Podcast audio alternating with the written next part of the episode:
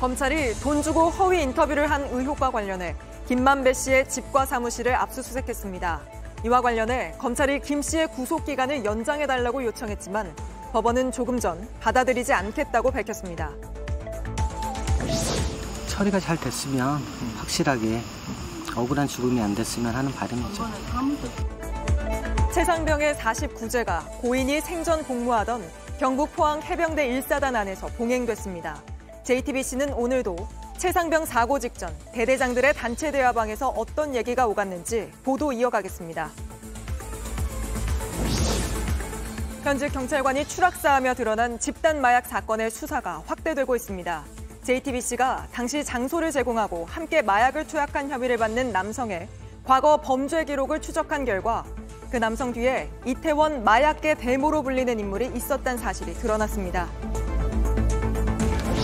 충남 태안의 한 항구입니다. 사람들이 오가는 길에 꽃게가 통째로 버려져 있습니다. 악취도 심하게 나고 있는데요. 오늘 매차 카메라는 본격적인 꽃게잡이철을 맞았지만 쓰레기처럼 버려진 현장을 취재했습니다. 시청자 여러분, JTBC 뉴스룸을 시작하겠습니다. 검찰이 대장동 사업자인 김만배 씨를 압수수색했습니다. 신학림 전 언론노조 위원장에게 돈을 건네고 윤석열 당시 대검찰청 중수이과장이 사건을 덮어준 것처럼 허위 인터뷰한 혐의입니다. 검찰은 이 혐의를 강조하며 법원에 김 씨의 구속 기간을 연장해달라고 요청했지만 법원이 받아들이지 않으면서 김 씨는 곧 풀려나게 됐습니다. 먼저 연주환 기자입니다. 김만배 씨의 집과 사무실입니다. 검찰은 오늘 이곳을 압수수색했습니다.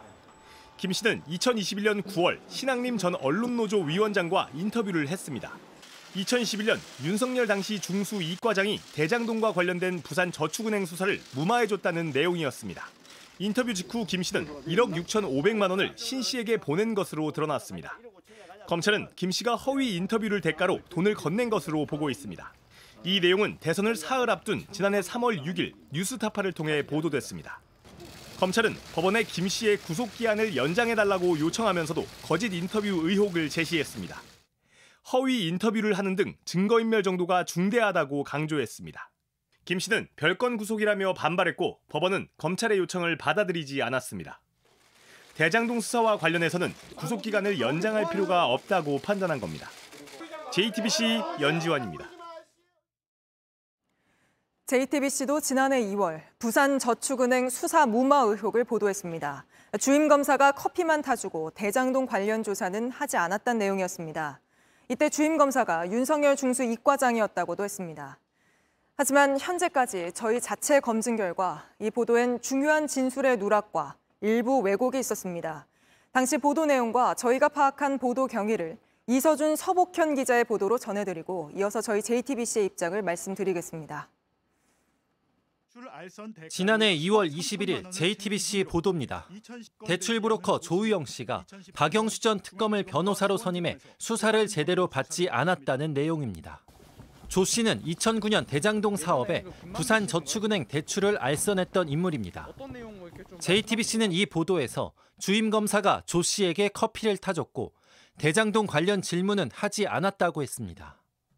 이 사건 주임 검사가 당시 중수 이과장이었던 윤석열 대통령이란 사실도 함께 썼습니다. 이 내용은 2021년 11월 대장동 세력 핵심이었던 남욱 씨의 진술 조서에 나오는 것이었습니다. 2011년 박영수 변호사를 조 씨에게 소개해준 김만배 씨가 커피 한 잔만 마시고 오면 된다고 조 씨에게 말하는 걸 옆에서 들었다는 진술이었습니다. 남 씨는 이어 조사를 받고 나온 조 씨가 주임 검사가 커피를 타줬다고 했고 그 사람이 윤석열 중수 이과장이란 걸 김 씨로부터 들은 것 같다고도 했습니다. 일주일 뒤에도 조 씨 측근들의 말을 인용해 비슷한 내용을 또 보도했습니다.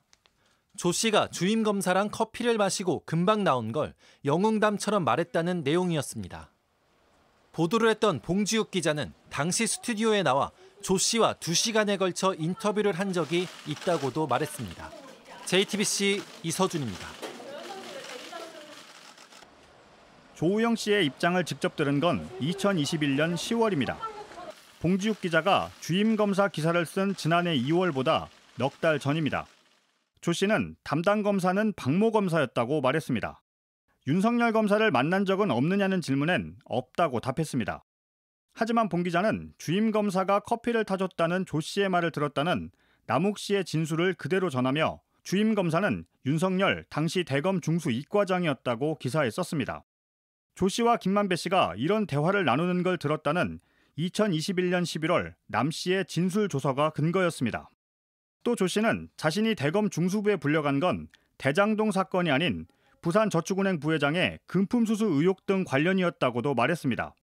하지만 봉 기자는 대장동 관련 질문은 받은 기억이 없다는 조 씨의 말만 기사에 반영했습니다.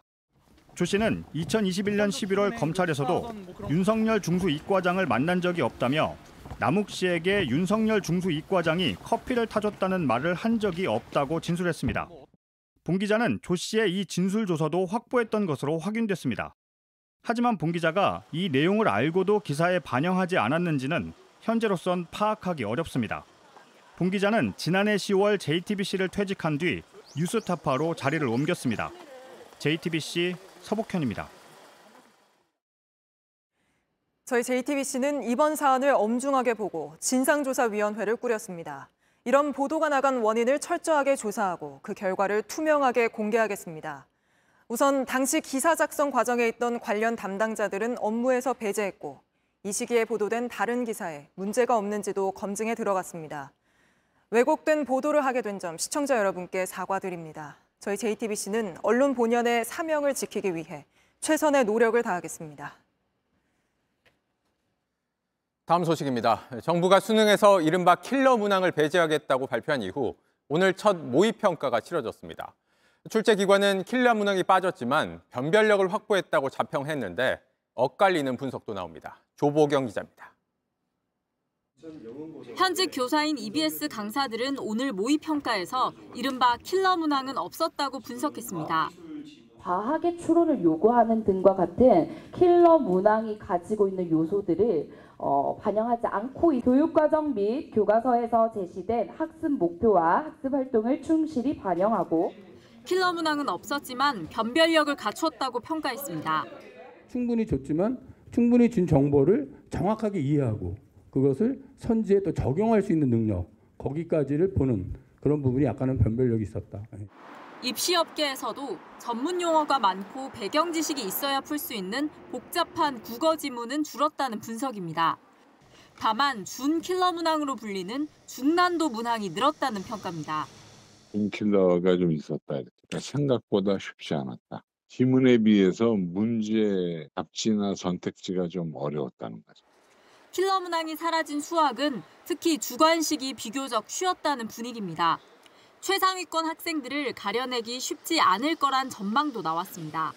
변별력에 문제가 될 수 있을 정도의 동점자, 만점자가 많아질 가능성이 이과에서 수학 경쟁력이 높았던 학생들은 어, 지금 출제 패턴에서는 그만큼의 경쟁력 확보가 어려워질 수도 있습니다. 변별력에 대한 엇갈리는 평가 속에 수험생은 오는 11월 16일 수능을 치릅니다. JTBC 조보경입니다. 보신 것처럼 킬러 문항이 빠진 자리는 준 킬러 문항으로 불리는 중난도 문항들로 채워졌다는 평가가 나옵니다. 학원가는 이미 이 준 킬러 문항 맞춤 강좌를 늘리고 있어서 킬러 문항을 없애는 것만으로 사교육 부담을 줄일 수 있겠느냐는 우려가 여전합니다. 이어서 박소영 기자입니다. 킬러 문항 출제, 그로 인한 사교육, 학생과 학부모의 과도한 경쟁 부담이라는 악순환을 확실히 끊어내겠습니다. 교육부의 방침대로 킬러 문항을 배제하려는 노력이 보였다는 게 이번 모의 평가에 대한 전반적인 목소리입니다. 그러나 사교육 악순환을 끊을 수 있느냐에 대해선 의문이 제기되고 있습니다. 여전히 공교육만으로 풀 수 있는 문제가 아니었다는 겁니다. 교육적인 목적은 다 버리고 변별만을 위해서 낸 문제들은 여전히 존재하고 사교육 기관에 가서야 배울 수 있는 그런 문제들이 상당히 많았죠. 오늘 모의 평가를 치르고 나온 수험생들도 혼란스러운 모습입니다. 국어 같은 경우는 혼자 아무리 해도 학원을 다녀야 될 것 같아요. 국어. 쉬워질수록 더 등급 따기가 힘들어진다는 말이 많아가지고 오히려 그런 준킬러들을 보장하기 위해서 학원을 더 다닐 것 같아요. 학원가에서는 발빠르게 움직이고 있습니다. EBS 연계를 강화하면서 준 킬러 문항으로 불리는 중난도 문항풀이 강좌를 늘리겠다는 겁니다. EBS를 중심으로 아이들이 정말 제대로 이해할 수 있도록 그렇게 수업해 나가는 그런 커리큘럼이 나머지 두 달 동안 쌓여져서 수업이 진행될 것 같아요. 수능 난도가 낮을 거라는 예상에 다시 수능을 치르는 수험생이 크게 늘 것이라는 전망도 나옵니다. JTBC 박소연입니다. 학교에서는 학생부와 성적 관리 등을 나이스라는 행정 시스템으로 처리하는데 먹통이 되거나 오류가 잦아 논란이었습니다. 대학 수시 모집을 앞두고 내일까지 대입 자료를 입력해야 하는데 이번에도 오류 현상이 잇따랐습니다. 황예린 기자입니다. 지난달 고3을 맡은 교사 A씨는 나이스의 학생부 자료를 입력하다 당황했습니다. 자율 활동 시간을 입력하는데 기록이 하나 더 생겨나는 오류가 발생한 겁니다. 일부 학생의 자료가 갑자기 사라지는 경우도 있었습니다. 진짜 작업을 해야 되는 상황인데 사전에 운영했던 것에서 없었던 오류가 어, 갑자기 생겨난 거죠. A씨의 학교뿐만이 아니었습니다. 지난달 말 경기도의 일부 고3 교사들이 모인 단체 대화방입니다. 학생 생활기록부 자료를 입력하려 하자 계속 오류창이 뜬다는 얘기가 잇따랐습니다. 아이들이 수험생인 아이들이 이제 입시에 있어서 불이익을 볼 수 있는 상황이 생길 수도 있을 것 같습니다. 지난 6월에 새로 도입된 4세대 나이스는 초기부터 답안지 유출 같은 문제점이 발견됐습니다. 국어 과목명이 초등학생 과목인 즐거운 생활로 입력되기도 했습니다. 이후 교육부는 대입 자료 입력에 대해선 사전 점검도 마쳤습니다. 대학에 제공할 자료 7일날 2시까지 같이 조회해야 되거든요. 엄청 스트레스가 많죠. 시스템의 어떤 오류나 또 안정성 이런 게 계속 확인이 되다 보니까 교육부는 경기도에서 나이스 운영 장비의 장애로 오류가 있었고 이후 문제를 해결했다고 밝혔습니다.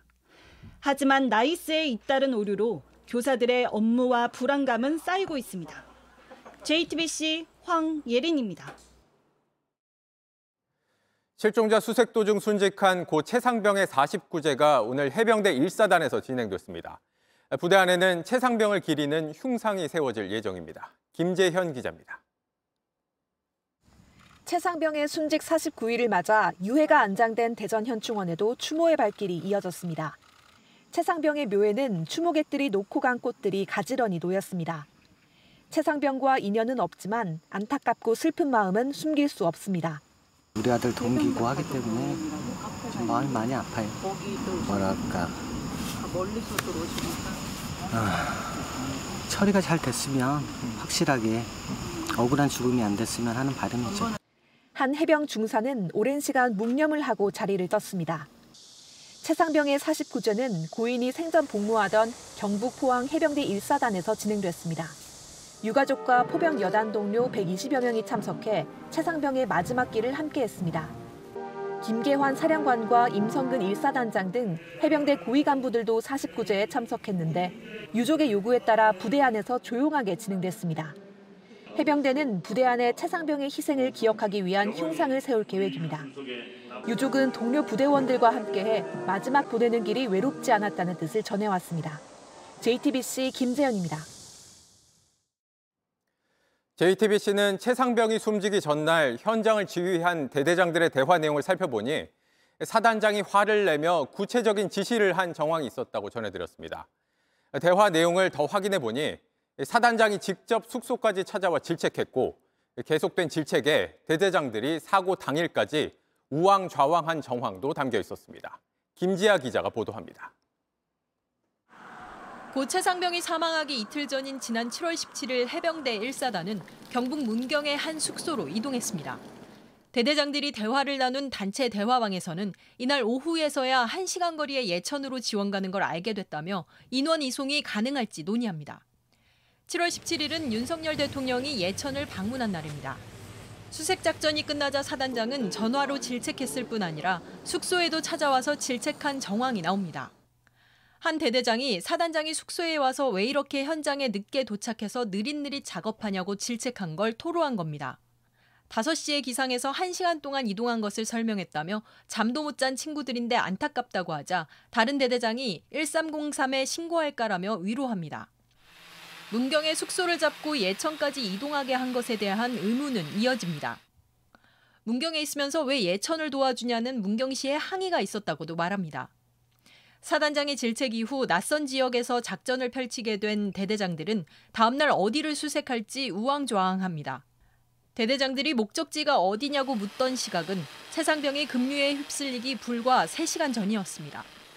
JTBC 김지아입니다.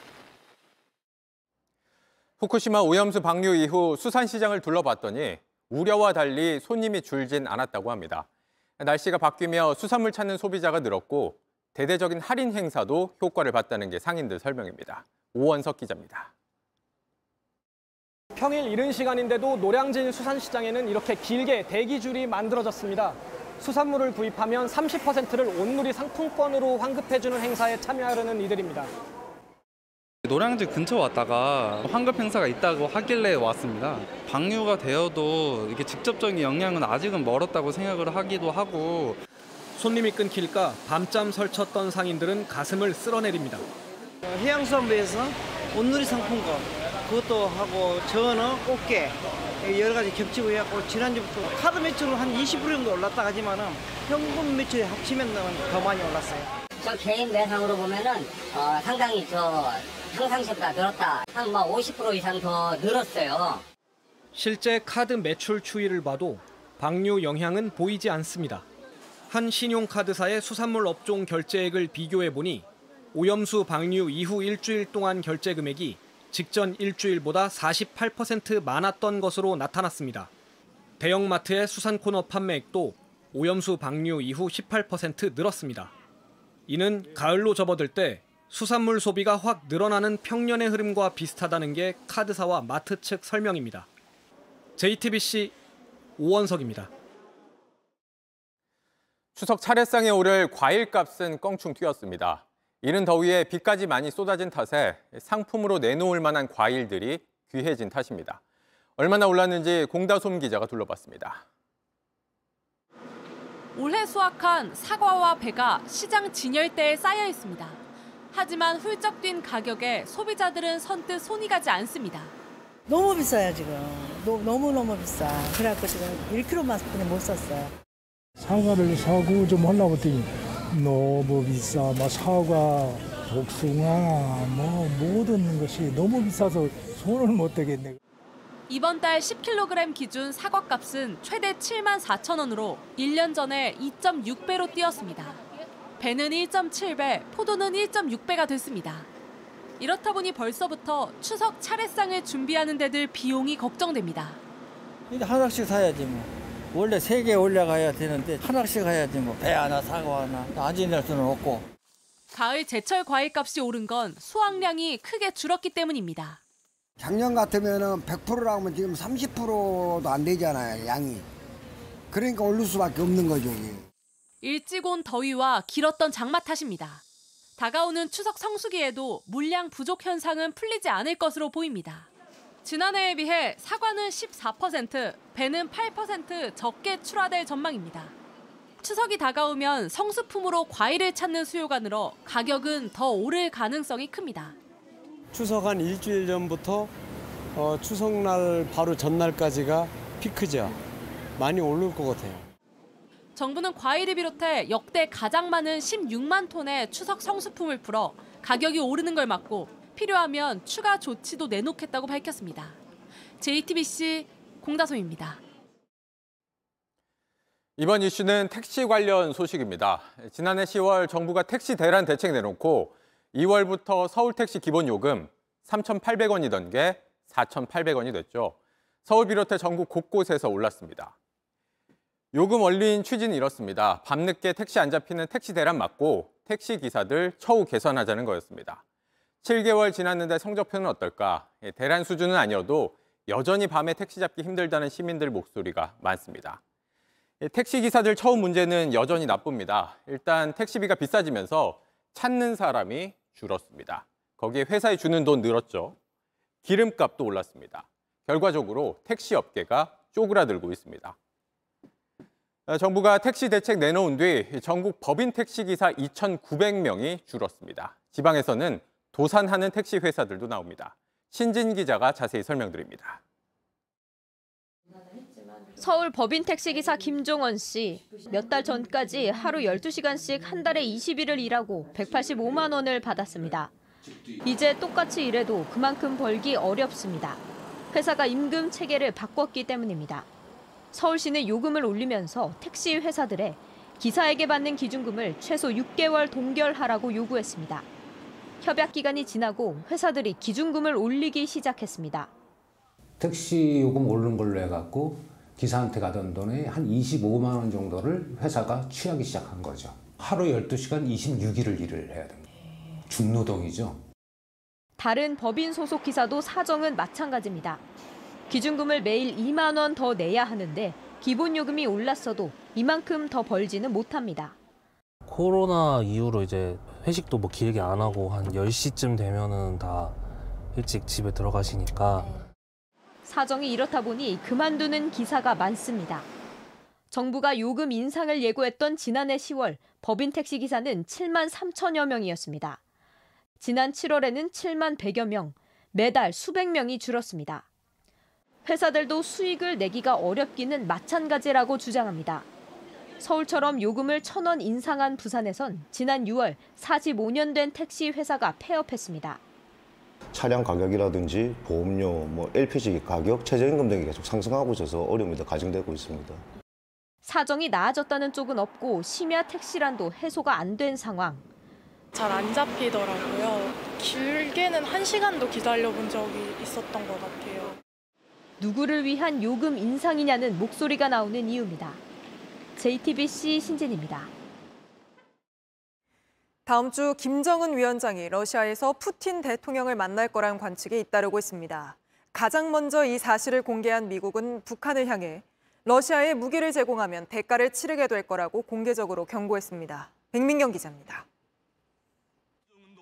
러시아 크렘린궁은 10일부터 나흘간 블라디보스토크에서 열리는 동방경제 포럼에서 김정은 북한 국무위원장이 참여하는지에 대해선 입장을 밝히지 않았습니다. Могут ли в Кремле подтвердить, что такая встреча готовится? Нет, не можем. У нас э, нечего сказать вам по этой теме. 다만 10일 푸틴 대통령이 포럼 본회의에 참석하는 만큼 이날 김 위원장과 정상회담을 할 거란 관측이 나옵니다. 김 위원장은 4년여 전에도 북러 정상회담을 위해 열차를 타고 블라디보스토크를 찾았습니다. 당시 평양에서 회담 장소까지는 약 14시간이 걸린 걸로 추정되는데 이를 고려하면 늦어도 회담 하루 전엔 평양을 출발할 걸로 보입니다. 북러 정상회담 가능성을 가장 먼저 공개한 미국은 연일 경고 목소리를 냈습니다. They will pay a price for this in the international community. 다만 두 정상 간 만남 가능성이 사전에 알려진 만큼 회담이 성사될지 시간 장소가 바뀔지는 유동적입니다. 북한의 입장에서는 어, 상대방이 예상치 못할 때 움직이는 행보를 통해서 자신들의 그런 그 효과를 극대화하는데 다 알려진 거 상황에서 가면은 그만큼의 원하는 기대하는 것을 얻기가 쉽지 않죠. 우리 정부도 이번 포럼에 초청됐는데 전쟁 중인 상황 등을 고려할 때 고위급 참석은 쉽지 않은 상황입니다. JTBC 백민경입니다. 북한과 러시아의 무기 거래 의혹을 두고 윤석열 대통령도 공개 경고했습니다. 한 아세안 정상회의에서 국제사회의 평화를 해치는 군사협력 시도는 즉각 중단돼야 한다며 북한과 러시아를 직접 겨냥했습니다. 배양진 기자입니다. 윤석열 대통령은 인도네시아 자카르타에서 열린 한 아세안 정상회의에서 국제사회의 평화를 해치는 북한과의 군사협력 시도는 즉각 중단돼야 한다며 어떤 유엔 회원국도 대북 제재 의무를 저버려선 안 된다고 말했습니다. 북한과 러시아의 무기 거래 의혹과 북중러 연합훈련 논의를 직접 겨냥한 겁니다. 윤 대통령은 북한의 핵미사일 개발이 인도태평양 지역에도 중대한 위협이라며 아세안과의 안보 협력을 강화하는 한편 미래 산업 투자를 비롯한 경제 협력 역시 확대하겠다고 강조했습니다. 아세안의 동남아는 미중의 전략적 이해가 부딪히는 대표적인 지역입니다. 바이든 미 대통령이 아세안 회의에 참석하지 않은 가운데 윤 대통령이 미중 패권 경쟁지인 아세안 협력의 교두보 역할로 나선 걸로 풀이됩니다. 윤 대통령은 중국 리창 총리가 참석한 아세안 플러스 3 정상회의에서도 북한의 해외 노동자 송출과 불법 사이버 활동이 핵미사일 개발의 자금줄이라며 국제사회가 함께 막아달라고 요청했지만 중국을 직접 거론하진 않았습니다. 대신 한중일 협력을 강조하면서 대중 관계 관리에 나서는 모습이었습니다. 이른 시일 내에 한일 중 정상회의를 비롯한 3국 간 협력 메커니즘을 재개하기 위해 일본 중국 정부와 긴밀히 소통해 가고자 합니다. 내일 열리는 동아시아 정상회의엔 미국과 중국, 러시아까지 참석하는 만큼 윤 대통령이 중러를 향해 북한의 비핵화에 적극 나서달라는 메시지를 이어갈지도 주목됩니다. 인도네시아 자카르타에서 JTBC 배양진입니다. 지금부터는 현직 경찰관도 함께 어울리다 추락사한 마약 모임과 관련해 저희가 단독 취재한 내용 보도해드립니다. JTBC가 당시 집단 마약을 한 그 아파트를 제공하고 함께 마약을 투약하기도 한 혐의를 받는 남성의 과거 범죄 기록을 추적해봤습니다. 그랬더니 남성 뒤에 이태원 마약계 대모로 불리는 인물이 있었습니다. 먼저 김한수 기자입니다. 서울 용산에 있는 주상복합 아파트입니다. 지난주 이곳 14층에서 현직 경찰관이 떨어져 숨졌습니다. 그리고 현장에 있던 7명과 도망쳤던 8명 모두 마약을 한 혐의 등으로 입건됐습니다. 입건된 사람들 가운데 아파트를 장소로 제공한 A씨가 있었습니다. A씨의 과거 마약 전과 기록을 확인해 봤습니다. 2019년 태국에서 세 차례에 걸쳐 케타민과 엑스터시를 투약했고 마약류 의약품을 국내로 몰래 들여왔습니다. 징역 1년 6개월에 집행유예 3년이 선고됐습니다. A씨가 태국뿐 아니라 중국, 말레이시아 등을 오갔다는 내용도 있습니다. 집 주변 사람들도 출장이 많았다고 말했습니다. 내가 뭐 출장 중이었다 이러면서 너무 바쁘니까 그런데 이 판결문에 A씨와 함께 재판에 넘겨진 또 한 명의 인물 B씨가 등장합니다. B씨는 당시 A씨와 태국의 한 클럽에서 엑스터시를 투약했고 공항에서 함께 검거됐습니다. 또 이태원의 한 클럽 주변에서 자주 마약을 거래한 혐의로 징역 2년을 선고받았습니다. 당시 재판부는 B씨의 마약 거래에 클럽 운영을 위해 돈을 벌려고 했다고 판단했습니다. 또 B씨가 이태원 일대에서 마약계 데모로 불린다고 했습니다. 경찰은 A씨의 전과 기록도 조사하기로 했습니다. JTBC 김한수입니다. 저희 취재진은 이 마약계 데모라고 불리는 사람과 그 주변을 더 추적해봤습니다. 경찰이 수사선상에 올린 이태원의 한 클럽은 물론이고 근처 다른 곳에서도 이 데모를 중심으로 여러 사람이 집단으로 마약을 한 걸로 드러났습니다. 경찰 수사도 확대될 걸로 보이는데 이어서 김지윤 기자가 보도합니다. 서울 이태원에 클럽이 모여 있는 곳입니다. 지난주 집단 마약 사건 현장에 있던 일행 가운데 일부는 이곳의 한 클럽에 머물다 아파트로 갔습니다. 경찰은 최근 이 클럽을 압수수색했습니다. 마약계 데모로 불린 B씨가 등장하는 판결문들을 찾아봤습니다. 경찰이 수사하고 있는 이 클럽의 옛 이름이 나옵니다. B씨가 이 클럽 화장실 앞에서 마약을 자주 거래했다고 돼 있습니다. 회사원, 건축업자, 음악가 등이 B씨에게 마약을 사갔습니다. 구매자들이 이 클럽 VIP룸에서 집단 투약을 했다고도 적혀 있습니다. B씨는 이 클럽 외에도 이태원의 대형 호텔 주변 등을 돌며 마약을 거래해 왔습니다.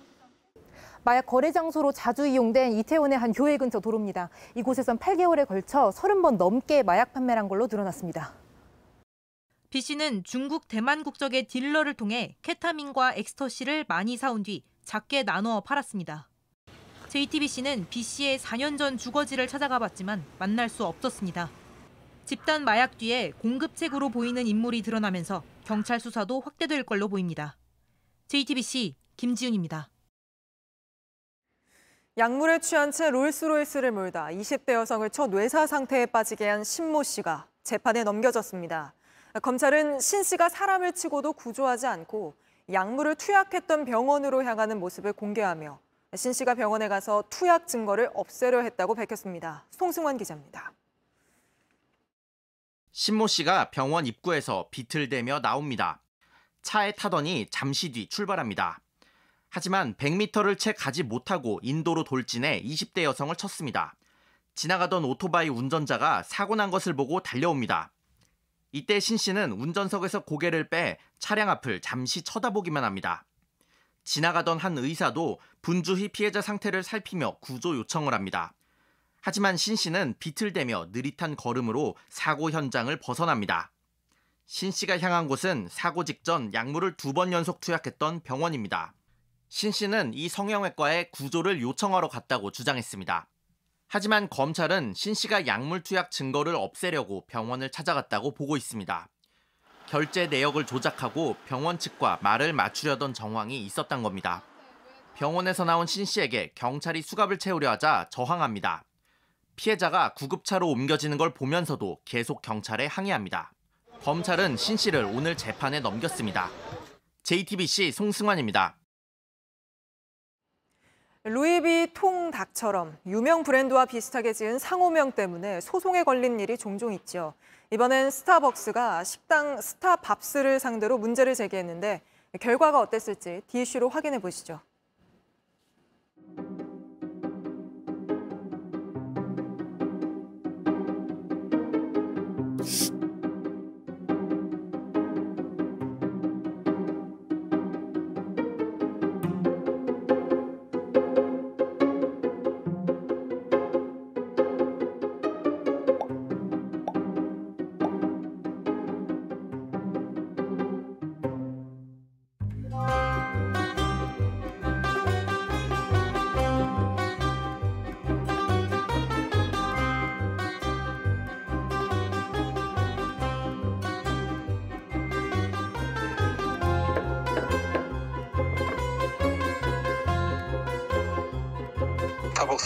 상징하는 그 도안이 아니라 한글과 영문을 등록해 놨습니다. 상당히 넓은 범위의 그 어, 권리를 확보해 둔 것이라서 일부가 비유사한 부분이 있다 하더라도 권리 범위에 속할 수밖에 없는 그런 부분이 있어서 이런 신결이 나온 것 같고요.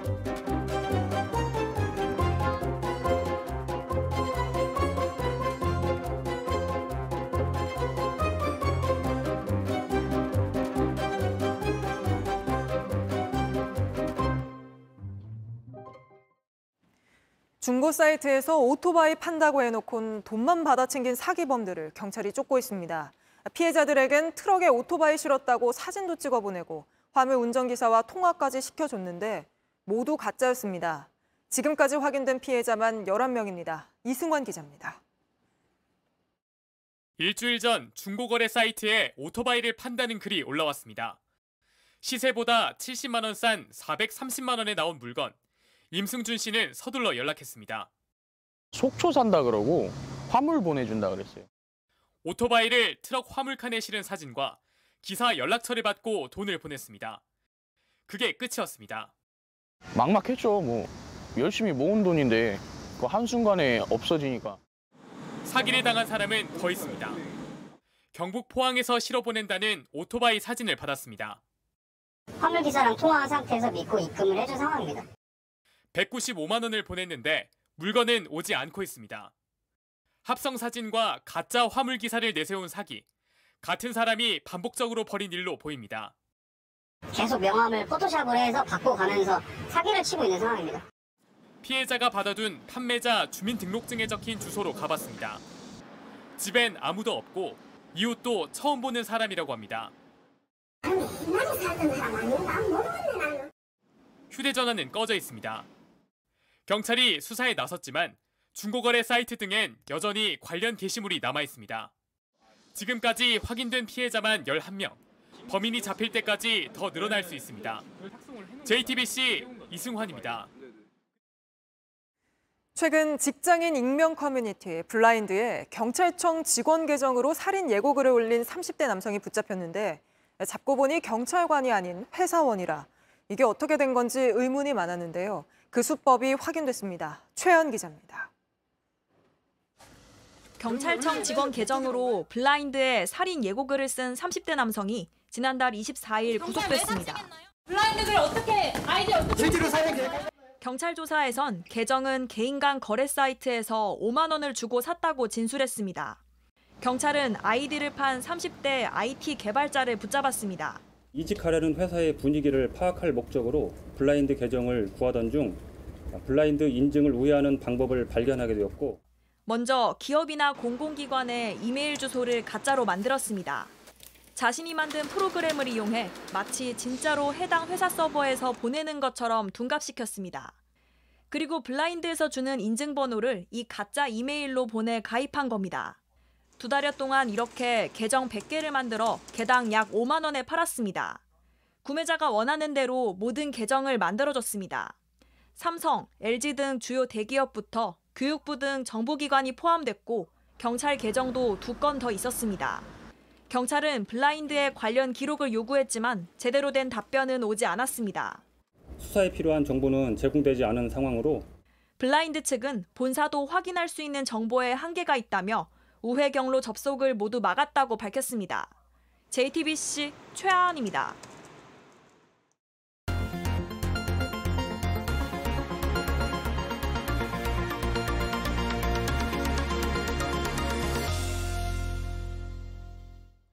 지금 서해에선 본격적인 꽃게잡이가 시작됐는데 어민들은 마냥 웃을 수만은 없다고 합니다. 상품성이 없어서 버려지는 꽃게가 워낙 많기 때문입니다. 왜 그런 건지 밀착 카메라 한민정 기자가 취재했습니다. 전날 바다에 나갔던 배들이 지금 막 항구에 들어왔습니다. 싱싱한 꽃게를 옮기고 있는데요. 배에서 옮긴 꽃게로 트럭이 가득 찼습니다. 트럭을 따라가 봤습니다. 이곳은 꽃게 선별장입니다. 이렇게 신선한 꽃게도 있는 반면에 상품성이 떨어지는 것들은 이쪽에다가 버리게 되는데요. 보시다시피 입 주변이 거먹고 그리고 만졌을 때 물렁물렁합니다. 지금 날씨가 덥다 보니 폐기물 업체에서 이걸 가져가기 전에 냄새도 나고 또 파리도 꼬이고 있습니다. 상품성이 없는 꽃게는 폐기물 처리 업체로 옮겨집니다. 이 항구에서만 하루에 많게는 10톤이 넘을 때도 있습니다. 양이 워낙 많아 다 치우지 못할 때도 있습니다. 일일에 300kg 이내를 생활 폐기물을 보는데 300kg 이상이 나왔고 도저히 수용 묻을 수 있는 양이니까 무작 처리게 된 거죠. 전문가들은 올해 서해 수온이 섭씨 2도 정도 낮았던 게 꽃게가 제대로 크지 못한 이유 중 하나로 보고 있습니다. 그래서 꽃게가 단단하게 성장할 때까지 잡지 말아야 한다는 목소리도 있습니다. 현재 서해 5도 해역 일부를 제외하고 꽃게 금어기는 6월 21일부터 8월 20일까지입니다. 이 금어기를 뒤로 더 늘려 꽃게가 클 시간을 주자는 겁니다. 5월부터 8월까지 산란기가 지나면은 성장을 위해서 탈피를 하게 됩니다. 당장 껍질을 구성하는 영양분 섭취가 완벽하지가 않아가지고 물렁개가 되거든요. 하지만 이게 정답은 아닙니다. 늦추면은 꽃게는 좋아지는데 이게 빨리 끝날 수가 있다고 그 짧은 시간밖에 안 돼서. 해양수산부는 먼저 폐꽃게 발생 요인 등을 정확하게 분석하기로 했습니다. 그 여름철 수온하고 또 물렁기 비율 이런 조사 결과를 토대로 그 먹이 조정도 검토해 나가겠습니다. 일부 버려진 꽃게는 비료를 만드는 데 쓰이는데 재활용하는 양을 더 늘릴 필요도 있습니다.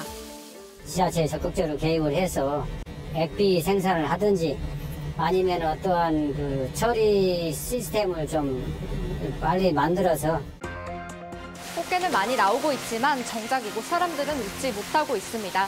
버릴 수밖에 없는 꽃게가 왜 많은지, 어민도 꽃게도 모두 보호할 수 있는 방법은 없는지 꼼꼼하게 따져봐야 할 겁니다. 밀착 카메라 한민정입니다. 중국 정부가 일본 전통 의상인 기모노를 입거나 남자가 여장을 하면 처벌하기로 해 논란입니다. 민족 감정을 상하게 해선 안 된다는 건데 기준이 모호해 반발이 커지고 있습니다. 베이징 박성훈 특파원이 보도합니다.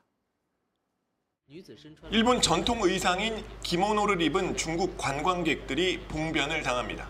拍照拍照不不允许拍啊！你穿着日本和服进来洱海生态拿到，这里是中国。 일본 군복을 입고 결혼식 이벤트를 하려던 남성은 그 자리에서 공안에 체포됐고 这个我们这个处理警情是有人拨打幺幺零我们才才出警，我只能一级往上报。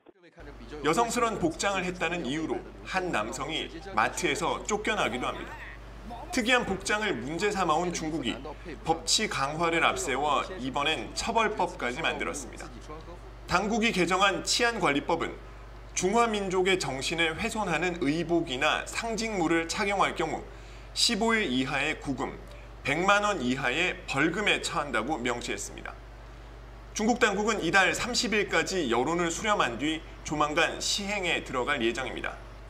하지만 민족 정신 훼손이라는 처벌 근거가 지나치게 모호해 반발이 나오고 있습니다. 한 중국인은 법치의 요구 사항은 확실성이다.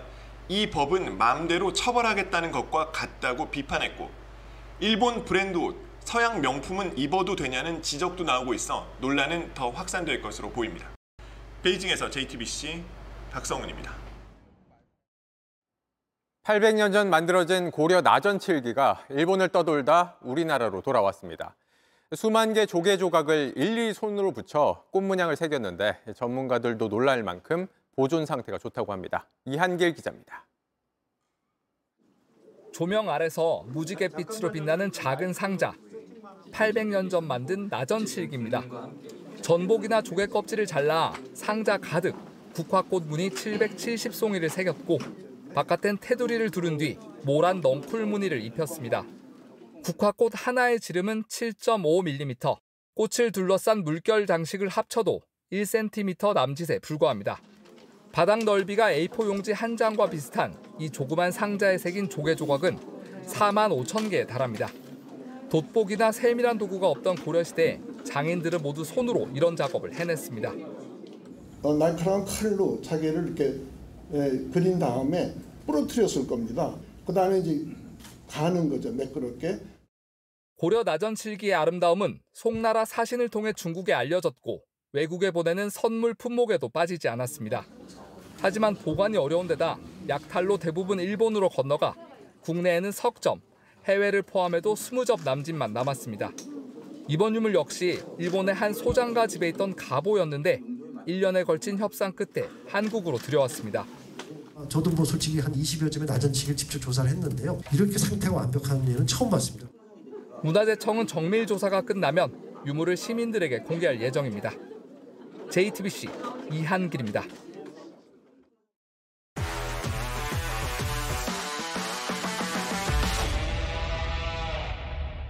스포츠 뉴스입니다. 김민재가 반년 만에 대표팀으로 돌아왔습니다. 모레 평가전을 앞둔 클린스만호는 이로써 완전체가 됐는데요. 첫 훈련 표정도 무척 밝았습니다. 오선민 기자입니다. 좀 멘탈적으로도 좀 많이 무너져 있는 상태고 어, 당분간 당분간이 아니라 그냥 지금 소속팀에서만 집중할 겁니다.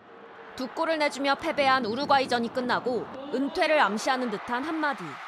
대표팀 내 불화설까지 더해지며 파장이 커지자 늘 잘해야 한다는 책임감이 힘들었다며 사과했고 클린스만 감독은 직접 나폴리를 찾아 김민재 다독이기에 나섰습니다. 감독님도 좋은 말 되게 많이 해주셨고 뭐 어떻게 몸 관리를 해야 되는지 그렇게 리그 우승을 일궈낸 김민재가 미넨으로 떠난 지 두 달. 나폴리에 남긴 여운은 가시지 않은 듯 김민재 한 명 빠진 게 크다며 누구도 대체할 수 없다는 보도가 이어졌습니다. 클린스만호도 그 공백을 경험했습니다. 김민재가 기초 군사훈련으로 자리를 비운 6월엔 경기 시작 10분 만에 실점한 페루전에 이어 선제골로 앞서가던 엘살바도르전에선 종료 직전 동점골을 얻어맞으며 첫 승에 실패했습니다. 여러 이야깃거리를 남긴 채 반년 만에 대표팀에 돌아온 김민재의 표정은 밝았습니다. 저 이제 바로 운동 가야 돼요. 10분 남았어. 운동장에서 뵐게요. 25명 완전체가 된 축구대표팀은 첫 훈련에 나섰습니다. 차두리 코치를 합류시킨 클린스만 감독이 이틀 뒤 웨일스전에서 어떤 전술로 새 그림을 그릴지 주목됩니다. JTBC 오선민입니다. 눈가에 피멍이 들고 갈비뼈가 부러져도 포기할 수 없습니다. 우리 레슬링의 마지막 올림픽 금메달리스트죠. 김현우 선수가 35세 아시안 게임에 뛰어들었습니다. 홍지용 기자가 그 이유를 들어봤습니다. 퉁퉁 부은 눈으로 금메달을 딴 뒤 태극기에 절을 한 이 장면. 2012년 김현우 이후 우리 레슬링에서는 올림픽 금메달이 지금까지 없습니다. 2016년 리우 올림픽에서 팬들의 야유가 나올 만큼 연이어 편파 판정을 당해 16강에서 탈락했다가 패자 부활전에서 극적으로 살아나 동메달을 땄고 2년 전 도쿄올림픽 때는 하필 선발전 기간 코로나19에 걸리는 바람에 기회도 얻지 못했습니다. 뭐 너무 불강력인 부분이라서 제가 생각할수록 좀 속상하고 그러다 보니까 그냥 빨리 잊어버리려고 털어버리려고 했던 것 같아요. 35, 은퇴도 생각했지만 김현우를 붙잡은 건 우리 레슬링의 현실이었습니다. 9년 전 아시안 게임에서는 금메달이 12개였지만 4년 뒤 2개로 확 줄었고 도쿄올림픽에서는 노메달에 그치며 효자 종목이라는 수식어가 무색해졌습니다. 석 달 전 대표 선발전에서 갈비뼈를 크게 다쳤지만 출전을 포기 못한 이유입니다. 내 자신을 위한 금메달이 아니라 대한민국 레슬링을 위한 금메달을 이제 따야 되거든요. 선배들이 어떻게 준비를 하는지 그런 그 과정 속에서 후배들한테 많은 걸 물려줘야 된다고 생각을 하기 때문에 이번 아시안 게임이 마지막이라 생각하고 모든 걸 걸겠다고 말합니다. 나보다 땀을 더 많이 흘린 선수가 있다면 금메달을 가져가도 좋다. 그렇기 때문에 저는 하루하루 그 선수보다 땀을 한 번 더 흘리려고 생각을 하고선 JTBC 홍지웅입니다. 베트남 가수 뮤직비디오에 등장한 이 사람. 다름 아닌 축구의 신 메시입니다. 미소 띤 얼굴로 베트남 가수 잭과 대화하는 모습이 담겼는데요. 합성인가 싶었는데 프랑스에서 직접 만나 촬영한 거라고 합니다. 메시의 허락도 구했다는데요. 역시 노리는 건 메시 효과겠죠. 인터 마이애미의 중계를 보도하는 기업 애플도 메시 효과를 톡톡히 봤다고 합니다. 미국 리그 데뷔전이 치러지는 날 딱 하루 동안 11만 명이 새로 구독했다고 합니다. Kind of at a loss for words. I'm not sure what I'm watching. The legend continues to grow. 오늘 메이저리그에선 진기한 기록이 나왔습니다. 휴스턴의 알투베가 1회 선두 타자로 나서 홈런을 쳤는데요. 2회에도 또다시 좌측 담장을 넘겼습니다. 여기서 끝이 아니죠. 3회에도 나와 홈런을 만들었는데요. 한 경기, 그것도 1, 2, 3회에 연달아 홈런을 친 건 메이저리그 역사상 딱 4명뿐이라고 합니다. 알투베의 활약에 힘입어 팀은 대승을 거뒀고 서부 1위 팀으로 올라갔습니다. 머리 위로 날아온 공을 피하려다 원치 않았던 땅볼이 나왔습니다. 이게 경기 마지막 장면이라 더 억울했습니다.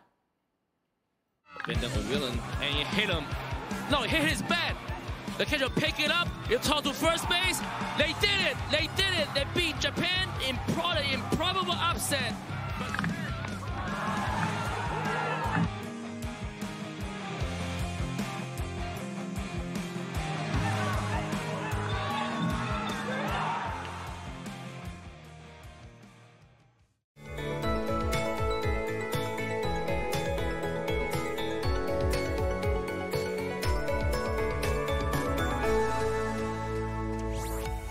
오늘도 햇볕이 무척 뜨거운 하루였습니다. 서쪽 지역을 중심으로 낮더위가 이어지면서 서울은 32도, 여전히 폭염주의보가 남아있는 광주는 33도까지 올랐습니다.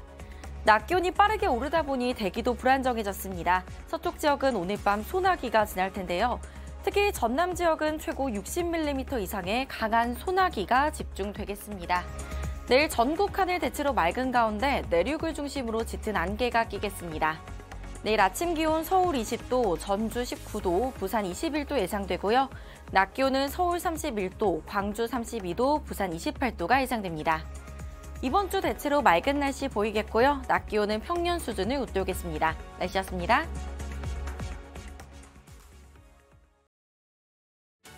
뉴스룸 저희가 준비한 소식은 여기까지입니다. 시청해주신 여러분 고맙습니다.